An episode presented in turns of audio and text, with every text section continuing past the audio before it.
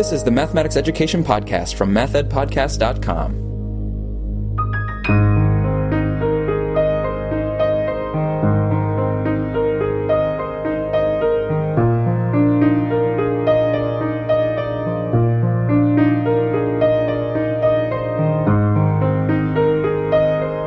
Welcome to the Math Ed Podcast. My name is Sam Otten from the University of Missouri, and today we're going to be talking about some of the broad goals that many of us have for mathematics education, which is to make mathematics relevant to children's lives, and also to respect and build upon the unique backgrounds of the kids.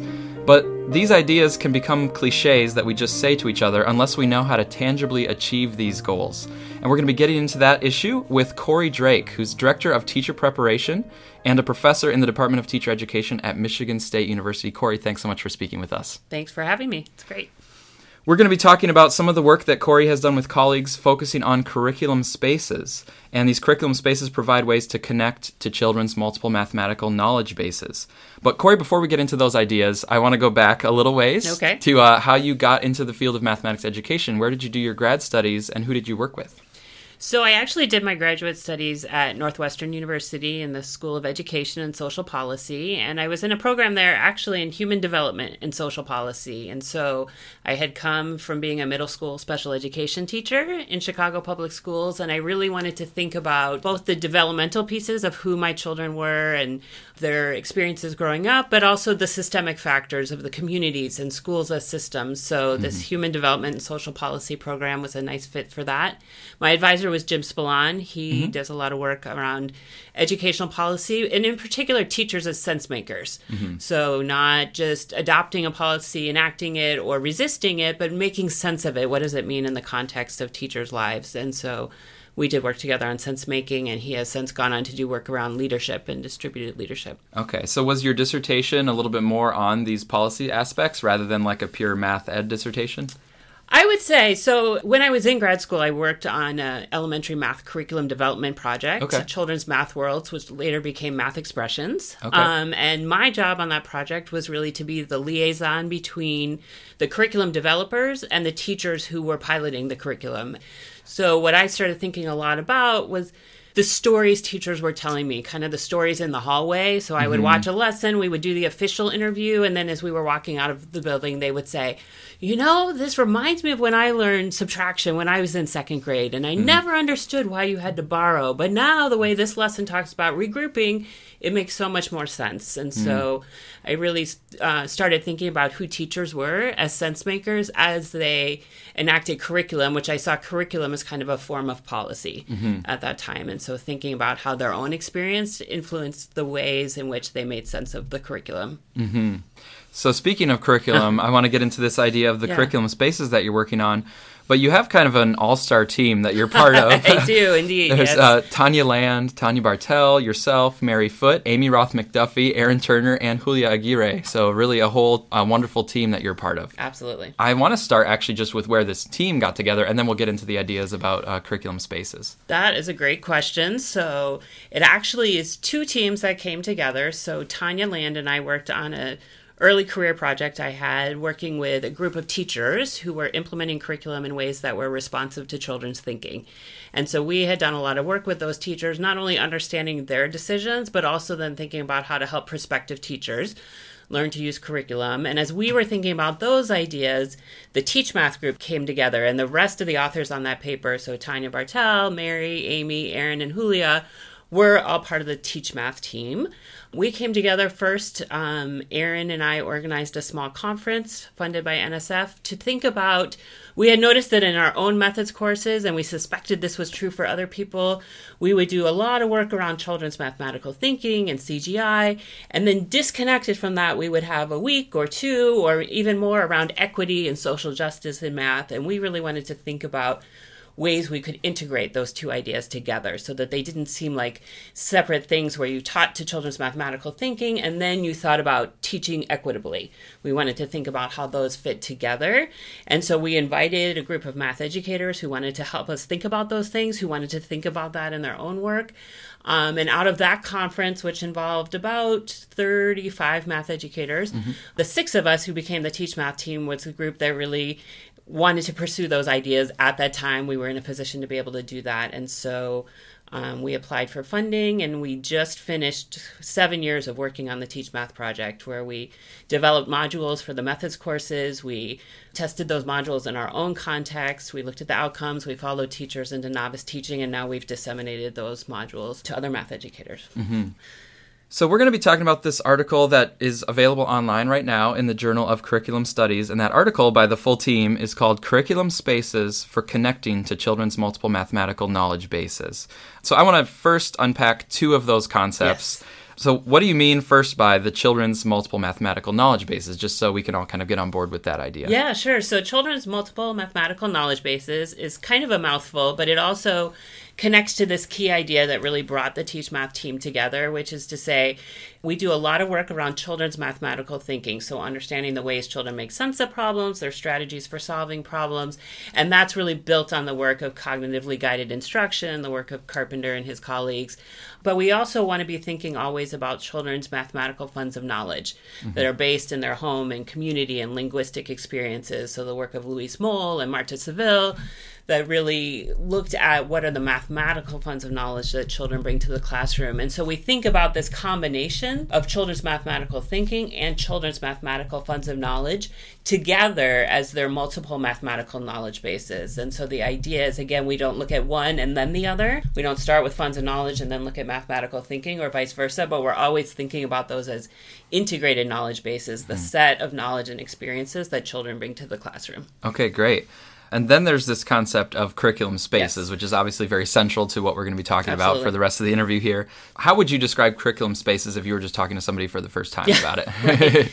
So when we think of curriculum spaces, we think about the opportunities in curriculum materials for connecting to those multiple mathematical knowledge bases. So where are the opportunities in curriculum materials to connect to children's thinking, to connect to their funds of knowledge?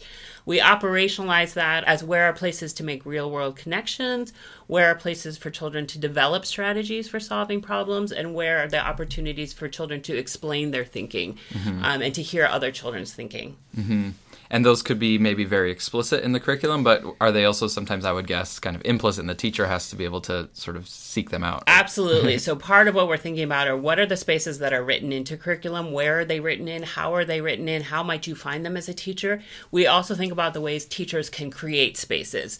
So maybe they aren't explicitly written into the curriculum but with a little bit of adaptation or just depending on the way you choose to enact the materials you can really open those spaces up for children's knowledge bases. Mm-hmm. So, in the study in the Journal of Curriculum Studies, uh, you look at some elementary curriculum mm-hmm. materials. Mm-hmm. So, I was wondering if you could just tell us what materials did you look at, and then how did you actually go through them uh, in this study? So we tried to look at a wide range of materials because one of the things we're always thinking about is how do we support teachers in opening these spaces in classrooms to connect to children and to support children in accessing the mathematics. Before presenting that to teachers as a strategy for using in their classroom, we needed to convince ourselves that mm-hmm. this was a strategy that could work across the wide range of materials that ah, teachers uh, yeah. are using in classrooms. Right. Right. The curriculum contexts the teachers in are very unpredictable. They range from more traditional scripted curriculum curriculum like Saxon mathematics to mm-hmm. some of the more reform oriented everyday math, investigations, curricula mm-hmm. like that, math expressions, the one I worked on in graduate school, mm-hmm. newer curricula like Engage New York and Go Math. And so we, we looked across that range yeah. of curricula to really see is this idea of spaces something that's applicable across this range of materials? Mm-hmm. And and so we looked in particular, we tried to sample lessons from each of those sets of materials. We looked at lessons on fractions, lessons on multiplication and lessons on multi-digit operations, addition, subtraction. So, mm-hmm. so we could see does it apply across a range of content, but also a range of curriculum series. Mm-hmm. And then you're looking for the things you mentioned earlier, exactly. like real-world connections, opportunities to explain or hear other people's exactly. ideas. Yeah. Mm-hmm. Okay.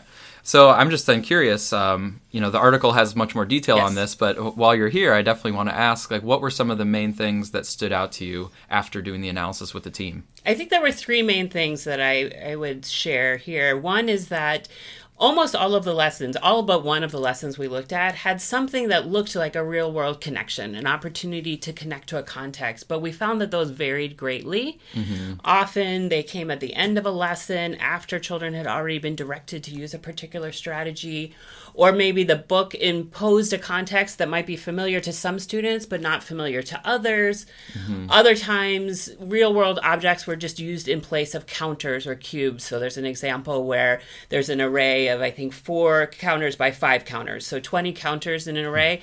And then in the next problem, they're party cups in mm-hmm. the same array. Mm-hmm. But the party cups don't really make any connection to things children would have experienced in the world. Yeah. So a lot of those things that look like open spaces for connection are aren't really that open because they've been mm-hmm. shut down in various ways by the curriculum developers. There were a few lessons, though, where there were open spaces for making those connections, where children were asked to share experiences they had with sharing or with collecting or different mathematical practices they might be engaged in outside of school. And so we encourage teachers based on that to look for are these real connections that would make sense for the children and help them connect to the math. That was one piece. Another thing we found was what we called conflicting spaces, mm-hmm. which is where the materials might suggest that teachers allow students to explore strategies or to use a range of strategies, but the rest of the lesson really directed children into yeah. one strategy. And mm-hmm. so that can be conflicting both for the teacher and for the students to think yeah. about am I really supposed to be making sense of this? Am I really supposed to come up with my own strategy? Or should I just do the thing the book is telling me to do? Yeah, or if I come up with something, it's only going to be temporary and then then right. pretty soon I'm just going to get on board with yes. so let's just go ahead and figure out what the thing is the book yeah, wants just us let's to go right to the the thing where that's going right. to all be unified anyway. Right. So again, spaces that look open often were closed by these conflicting messages in the books. And the other thing we noticed is that a lot of the most open spaces in the curriculum materials occur around what we call the peripheries of the materials. So if mm-hmm. you imagine a traditional teacher's guide, you have the main lesson in the center, and then around the edges you have the opening message or the problem of the day. You have differentiation ideas, so ideas for learners who need more challenge, learners who are still learning English. And then sometimes at the end, you might have extension problems. And we mm-hmm. found that those kinds of problems around those edges were often much more open hmm. than the main lesson. And so we've thought a lot about what if we took what was in the peripheries and made that the main lesson and saved the main lesson either for later or for additional practice or didn't use it at all. So. Mm-hmm um, it was interesting that those problems around the edges that often were directed to particular groups of students actually could open up space for all of the students in the mm-hmm. classroom. Now, did that tend to vary by curriculum, or did you, what you just described about the periphery, was that actually kind of a universal thing about all the materials? It was fairly universal, actually. It mm-hmm. looks different in different sets of materials, but it is interesting that the materials vary much more in their main lessons. Some of the main uh. lessons are more open than others, but all of them had these open spaces around the peripheries. Mm. And hmm. so um, that seems to be a really interesting place to look um, yeah. when we're looking for open spaces and curriculum materials. Yeah, and that's almost seems like something that our field just needs to think about, or curriculum developers yes, need to think exactly. about. Like, you know, why why does the periphery tend to be the place that really opens up? Right, know? exactly. Yeah, so, that's inter- yeah. really interesting point. I'm speaking with Corey Drake from Michigan State University about the idea of curriculum spaces.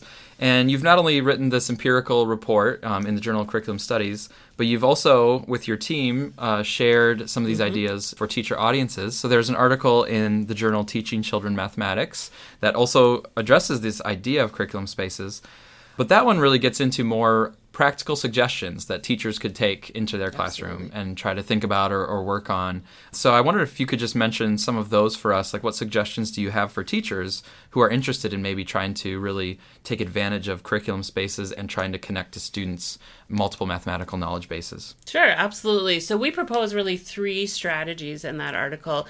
And the idea here is that teachers are busy. They're teaching lots of content day in and day out to a wide range of students. And so, while sometimes it's useful for teachers to create their own lessons, often we can start with the lesson that's there in the curriculum materials, look at where those open spaces are, and then make small changes to the lesson that really open up bigger spaces for both connecting to your students and helping them connect to the math. So, the first one we talked about is what we call number choice, and that's mm-hmm. really taking a problem that's in a textbook that typically just has one set of numbers. So, mm-hmm. a word problem might say, I have 93 pennies and I collect 147 more pennies, how many pennies do I have now?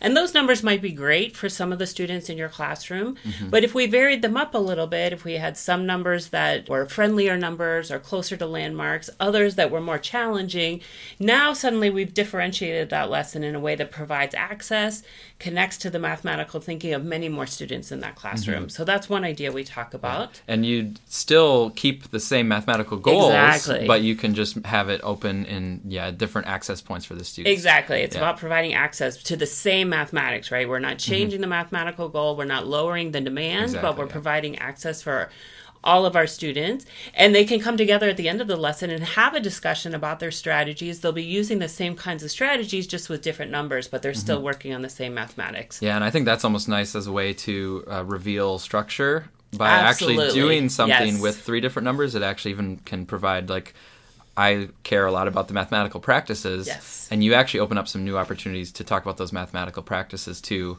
by having the different numbers and then making connections across. Absolutely. Oh, I did this. I did a similar thing. I did a similar thing. Now yes. we're noticing the structure across all of the number options. Absolutely. And what does the strategy look like when it's 43 plus 97? And what does it look like when it's 143 plus 97? Mm-hmm. What happens when we add a 100 into this? Mm-hmm. And how that matters and will differ based on the different strategies. So, yes, it op- opens up lots of opportunities mm-hmm. for discussion that all students can engage in. Mm-hmm. Um, so, that's a really nice way we found for opening spaces. Yeah. Um, another one is based on this idea both of the conflicting spaces and the peripheries, and it's about rearranging the lesson components. It's about hmm. looking at all the different parts of the lesson the launch, the peripheries, the end of the lesson, and thinking about could I rearrange these in a way that would open up more spaces, would have fewer of those conflicting messages um, about open and closed spaces in the lesson. So sometimes it's about taking the opening problem and making that the main problem. Sometimes it's about taking an extension problem or a problem for English learners from the peripheries and making that the main part of the, of the lesson. Sometimes it's taking the word problems at the end of the lesson and doing those first and mm-hmm. then talking about strategies mm-hmm. later. So, ways to think about what are the different components of this lesson, where are the open spaces, and how can I focus on those. Mm-hmm. I'm thinking back to what we were talking about earlier with uh, the single kind of endorsed method or procedure mm-hmm. for solving versus maybe like multiple Absolutely. strategies for solving. So I, it seems like that's something that also a teacher might change the order of that. Exactly. Like if if the lesson would normally say, you know, try three different ways, but then we're all going to come to this one in, endorsed right. canonical way of doing right. it by the end. Right. What if you flipped that around? Like, what if you said, yeah, here's one way to do it but yes. now, see if you can come up with other ways. Like, so you put it to the students to be creative or try to think Absolutely. outside. And now, because you flipped the order, it's obvious that we're not all going to try to end up at the same yes, place. We're right. actually trying yes. to like diversify um, so that seems like a fun way to take what's already in the lesson, but just kind of reverse the order might really change the dynamics. Absolutely. And, you know, sometimes that one strategy is in there because it becomes important later on in the mm-hmm. curriculum. And in that case, what we often um, do with teachers is say, keep that one strategy in mind, mm-hmm. open up the space for your students, see if one of them comes up with a strategy and can just share mm-hmm. that one strategy. And if not, like you say, mm-hmm. introduce it as one of many. Yeah. Here's another way I've seen children solve this kind of problem. Mm-hmm. What do you think about this strategy mm-hmm. so that like you say it doesn't become we all need to use this one but that's one of many mm-hmm. um, and so children have had a chance to see it and to make sense of it but they, we haven't closed down the space for them to develop their right. own strategies and then did you say there was a third that you and wanted there, to mention? There's a third strategy, which is really about eliciting context from students. So, so often the curriculum provides the context. Word oh, yeah. problems are set in a Definitely. context, content is introduced through a context. Mm-hmm. But opening up that space by just asking your students, what do you know about sharing. What do you know about? Have you ever seen your parents using addition? When do they do that? Multiplication. What do you know about things that come in packages or things that come in groups? Mm-hmm. And so opening up that space at the beginning of the lesson and then connecting to the context that the children raise, that the children mm-hmm. have experience with versus the context that's provided in the materials, right? Materials are written for a generic group of children. And so mm-hmm. the way teachers can be responsive is to understand who their children are and make those adjustments along the way. Right. Now, is that a little bit scary for teachers sometimes because you're not quite sure what they might bring up? Or Absolutely. the student might bring up something that is not as mathematically rich as exactly. maybe what the teacher would have thought of. But I guess that's part of just the challenge, right? Like good teaching is not easy, right? So Exactly. So it's maybe just a, a challenge that the teachers have to rise to. I imagine it could be scary, but I also imagine it could be kind of fun and and exciting, right? to hear right. from the students and hear them connecting it or bringing up the ideas. Absolutely, and it's engaging and motivational for students as well because not only do these ideas provide access to the mathematics, but they just provide connection to their lives, and students mm-hmm. are much more interested in participating in lessons that are engaging mm-hmm. and connect to their lives. You're right, there is both this uncertainty about mm-hmm. what children will raise, and it also requires a certain set of knowledge about what is the mathematics in the mm-hmm. context that's in the book and what is the mathematics in the context that my students are raising, and can I find a context that provides as much uh, mathematical opportunity as the one that was in the book, but also connects to my children's lives. And, mm-hmm. you know, so that's something we learn over time, right? We learn, as with so many things, we learn from our students, we learn from trying these things out and continuing the discussion. Yeah. So, what are the next steps for the team as you're continuing to think about? You're obviously passionate about these ideas. Where are you going with it next? So the curriculum landscape is really changing a lot. So mm-hmm. even when we were doing this curriculum spaces analysis just over the past couple of years, we kept adding in new curriculum series as new series were coming on the market, as we were seeing new curriculum materials being used in schools. And even since then, it has widened even more. There are more digital materials. There are Yeah. Lots of places, lots of resources that teachers are pulling on to create their own curricula. Mm-hmm. And so we're really just interested in how we continue working on this idea of curriculum spaces and connecting to children's knowledge bases in the context of all of these new materials and these new ways of working with curriculum that are mm-hmm. out there. So we're continuing to work with teachers, we're continuing to go into schools and just find out what they're doing, what they're using in terms of curriculum, and then think together with them about ways they can do that that are responsive to children and mm-hmm. connect to their knowledge bases. My guest is Corey Drake, and uh, I always have a final question that I ask, and this question actually comes from Michigan State University. So Aaron Brakoniecki was in grad school Oh, with me, interesting. Okay. and anytime we had a guest to campus, he would always ask this question. Oh, interesting. And now you're here, a guest at uh, Mizzou right now, so I get to ask you Excellent. if you weren't in math education, what could you imagine doing as an alternative career? Yeah, I think the thing I would most like to be doing if I weren't in math education is to be a documentary filmmaker. Oh, I am fascinated by documentaries, and that at the heart of all of my work is storytelling mm-hmm. and really sharing other stories. And I think documentaries would be a really interesting and also fun way to do that. so have you already heard a bunch about the True False Film Festival I Festival have just in the past day heard about it, so yeah, I might have to make another trip yeah, next it's, year. To, it's a great film that, festival here in yeah. Columbia. The filmmakers just love it, so they get the best documentaries to come, Oh, and the great. Oh. directors come, the stars come, the producers come. Um, it's really, really fun. If anybody else is interested, it's usually the first weekend in March. Okay. Um, have you seen any like really compelling documentaries lately, or one that's kind of on your mind? You know, and a lot of the ones I love are connected to the lives of children. I think of mm-hmm. education as kind of a justice oriented activity, and mm-hmm. learning more about who children are and the lives they live really helps me think about the work I do in teaching and teacher education. And mm-hmm. so those are the most compelling stories. to me. Yeah. Well, Corey, thanks so much for taking time and speaking with you. This was really a lot of fun. Great. Thank you.